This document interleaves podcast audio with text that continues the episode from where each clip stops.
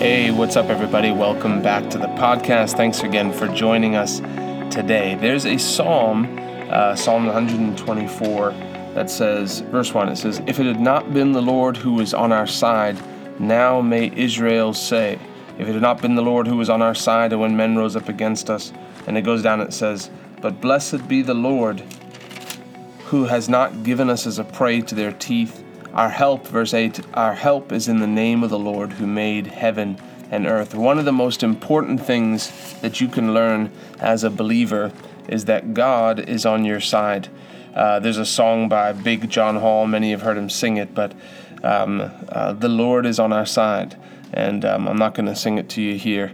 I don't have my, I haven't warmed up the vocal cords so you can hear these uh, angelic pipes um, anyway. But um, but a lot of times, what happens is the devil tries to uh, appear invisible. It's one of his greatest tricks, is that everything that happens in life, and most unbelievers will look at this. People who believe there is a God but aren't Christians, they don't d- dig into the Word of God, they look at things that happen in life as the providence of God or the sovereignty of God. Of tragedy happens, oh God, you know this is just what God wanted. The Lord works in mysterious ways. When things don't make sense, it's always that scripture. They know that scripture, right?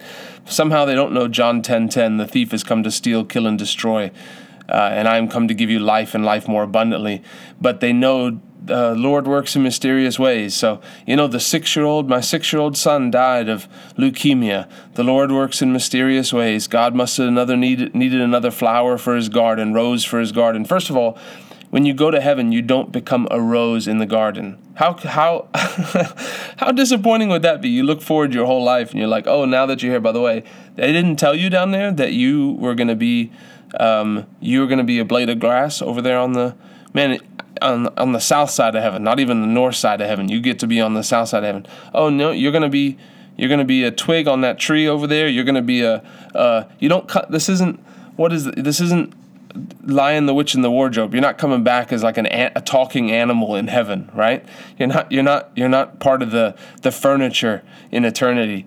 But people have these these things because they they've never got a revelation that if it's good it's come from God, and if it's bad, it's come from the devil. There's no cancer that God puts on people to teach people a lesson. It doesn't happen. God is a healer. The Bible says that Jesus is the express image of the Father. And so everything we see Jesus did is what the Father would do. Somehow, even we get this idea in our head of like, well, Jesus was the merciful one, but God somehow is the one who's standing up there ready for judgment. Oh, Sodom and Gomorrah?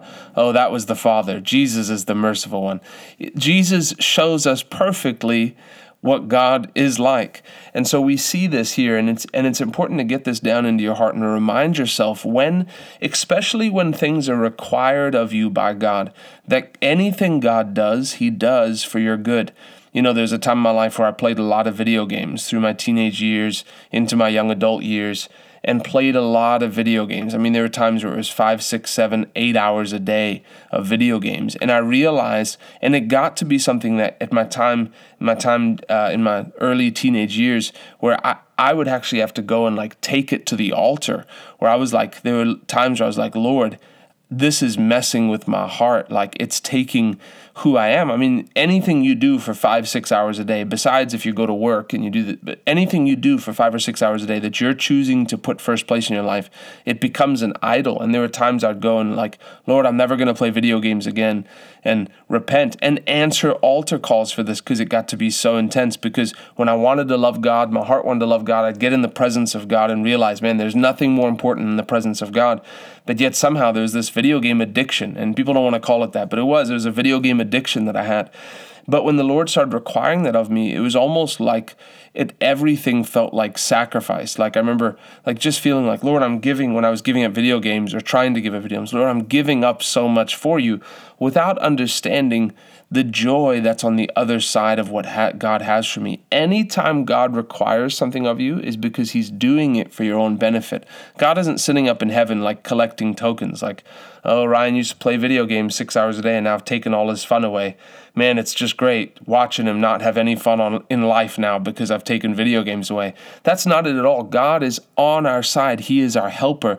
You know, the main thing when you when you understand your worldview matters, when you understand that the whole course of history has been dictated by the view that God in heaven loves you and wants you to go to heaven, and the devil in hell and on this earth hates you and wants you to spend eternity in hell. That that you first of all understand how valuable you are. You understand who you are, that how valuable your soul is, that both God and the devil are after it. That to God, one person in heaven is worth more than all the real estate here on earth.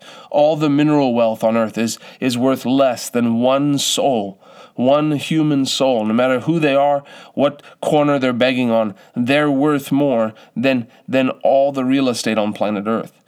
And that's God's value system. And so anything God does is for that end. So even things like giving, people, oh, you know, the Lord just wanted me to give. And he does it, first of all, because it's your heart. You know, the Bible says, where your treasure is, there your heart will be also.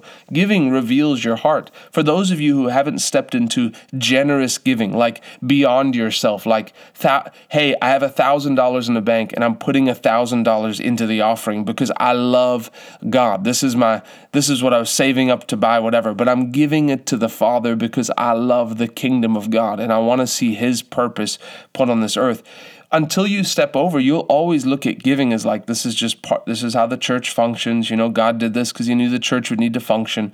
Listen, God takes care of stuff. God can provide. If God can provide manna from heaven, He doesn't need your money to get the job done. But God gives you the opportunity to partner with Him. First of all, so He can bless you.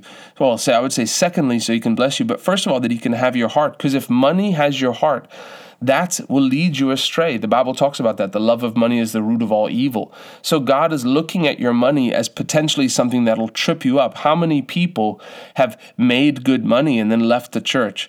You know, thankfully, my brother and I, that that's why the Lord has continued to bless us, is when we started making hundreds of thousands of dollars a year, that we didn't leave the church. We didn't stop giving. We were actually able to, because we love God, increase where, you know, in one year I made 15,000 and then the, and then years down the road I was making over 250,000. So the amounts just changed because my, God had my heart and he could see, hey, I've slowly increased them. It wasn't an overnight change. It was slowly increased, 15,000 to 60,000. If 60,000 would almost derail me, he wouldn't have given me 180,000, right, a year, because it, money is an amplifier it reveals what's in your heart. And so people who have bad hearts the money's going to take them off track. Some people need to stay poor simply just because it's going to keep them close to god and needing god. And then in that case ultimately god wants them in heaven more than he wants them financially blessed. But when they are their their heart is engaged He's not looking to have you give to diminish you. He's looking, first of all, to guarantee your eternal future. But then, secondly, he's looking for an avenue to bless you. God can't bless you. There can't be a harvest without there being a seed.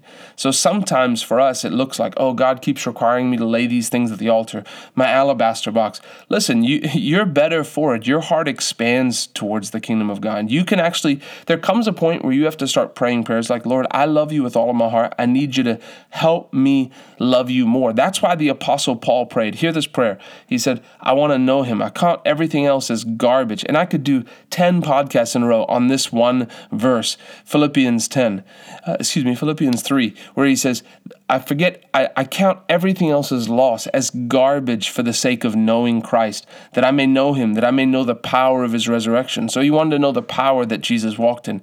He, he said, I want to know the fellowship of his sufferings. Listen to that. Paul is actually saying, I want to suffer like Jesus suffered. Why? He's like, so I could more closely identify with him. When I've walked in the same shoes that he's walked in and suffered like he suffered, I could see, I can greater see, you know, getting ready to have a child now. We're due in, at the end of December, and people keep saying, man, one thing you'll know is you'll know the love of the Father more than ever because you'll look at your son and you'll be like, man, that's my boy. You'll you'll have a revelation of the love of God. I've heard so many people say that. And so here's Paul saying, I want to see the love Jesus had for me by seeing how difficult it was what he went through. Paul Paul was crying out and saying, I, I I understand. I'm actually looking to suffer for Christ because I understand that God is on my side, but I want to be closer to Him. And then he even says, I want to even be made conformable unto His death.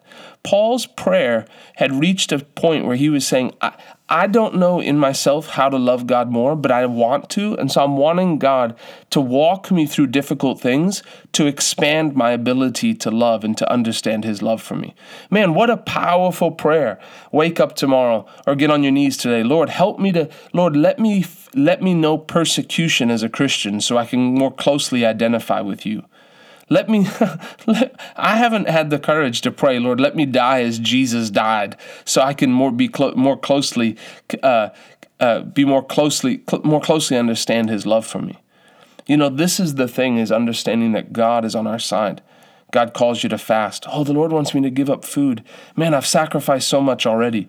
You're not sacrificing anything. You're sacrificing things for your own good and for the good of other people. The purpose God has for you is that He would have you in heaven, whatever it takes to get there, and that also He wants to bless you and then he wants to bless other people through you. Because the greatest, hear me on this, the greatest blessing and treasure for you is the fruit you're going to have in heaven. When you stand before God one day in eternity and you have no, if you have no people who are in heaven because of your actions, do you know do you do you know how much of a bittersweet day that's going to be? Yes, you'll be in heaven, but that's why you have to wipe away every tear because there will literally be people who their 95 years on earth will have no treasure. And then there'll be people who will have treasure even just from one day of going out and doing what the Lord said, going out and talking to people about Jesus, going out and sharing the gospel, going out and getting uncomfortable, who could do more in 10 hours than many people did in, in 80 years as a Christian.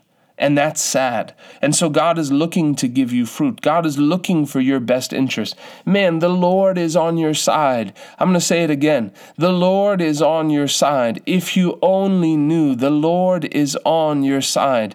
The Lord has good things in store for you. Nothing He's done is because He's selfish and He wants to take away your fun. No, no person that He's asking you to dump, no relationship that He's asking you to end, no friend that He's asking you to step away from, no, no decision decision that you're making in dating, even choosing to walk the path of purity and make make your make the the uh, the decisions in your dating life severe, like oh we're not gonna we're not gonna make out before marriage. Those are not normal 2019 decisions, but they're decisions that honor Jesus. You know we're gonna we're gonna wait. We're not gonna there's they're not to come over and be at my house if we're the only two ones there. Making the tough decisions that honor God may feel like a sacrifice, but God puts those things on your heart because He wants to reward you.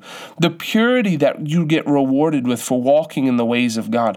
Man, I say it to my wife all the time. Man, I'm so grateful we, we did things the right way. I'm so grateful we didn't sleep together before we got married. I'm so grateful we didn't because we're reaping the reward on it. And I've always said this, but I believe that what you do in dating takes away from your marriage life. If you go so far in dating, you actually rob from your marriage life. You rob from the experience in your marriage life because it's like you overstep the boundaries that you should have. You take away the joy of it. I heard a statistic that people who sleep together while they're dating actually. St- for years after they're dating, they still feel shame from sleeping together. They still feel the guilt of doing that from, from going too far while they were dating when they know they shouldn't. God is looking, God is not doing anything to deplete you, to take away from you. Everything God does we have to see through the lens that God is on my side. Yes, it may be difficult. Yes, He may be even telling some people, hey, it's time to get rid of video games. It's time to be done with those things. They're a distraction. You're spending more time. If you can count in the last month how much time you spent playing video games, and it's more or it's close to what you're spending in the Word, this is crazy. We're we have to get realistic with our Christianity at some point. If if I'm not putting my time into the things of God, what am I actually doing? How do I expect to grow? You're a better video game player than you are uh, in, in understanding the Word of God. At what point do you decide? Because the truth is that attitude will always translate into something else. It may not be video games, but it'll be whatever. It'll be uh, a hobby. It'll be football. It'll be sports. It'll be it'll be something. And I'm not saying you have to be someone who stays in your room and reads the Bible for 12 hours a day. You know, if you actually did that, you would grow in the things of God. But God would lead you. If you if you just make a decision, Holy Ghost, I'm with you. Lead me in the ways I should go. There's a balance and he'll show you what that balance is. There's times where you'll he'll call you to study. There's times he'll call you to his presence. There's times, but it's that decision to say, I'm not setting up parameters to say, oh, I've spent too much time in the word now. I've got to go, you know. And people set these things up in their life, but we're, we're called to live a life that, that pleases God and that is following the Holy Ghost. People, when offering time comes, oh, I got to give again. I got to give again. The Lord's looking down the road and wanting to release a harvest for you. And it's up to you to allow Him. The Lord is on your side. The devil wants to make it look like the Lord's just got bad things. He's invisible, but the Lord's got bad things. The Lord loves you, protects you, keeps you, keeps you from the wrong relationships, and keeps you even from there's there's people listening to me that are, the relationship you're in is going to lead you to the, uh, the, wrong way and as i say it you know it and you need to you need to spend time you need to get on your face before god you need to maybe even say hey we're not going to talk to each other for five days and i'm going to get with the lord and figure this thing out and figure it out. God has good things in store. He's not trying to rob you or take anything from you. He's trying to take your sorrow and give you joy. Let Him lead you and guide you. The Lord is on your side. We'll see you next time.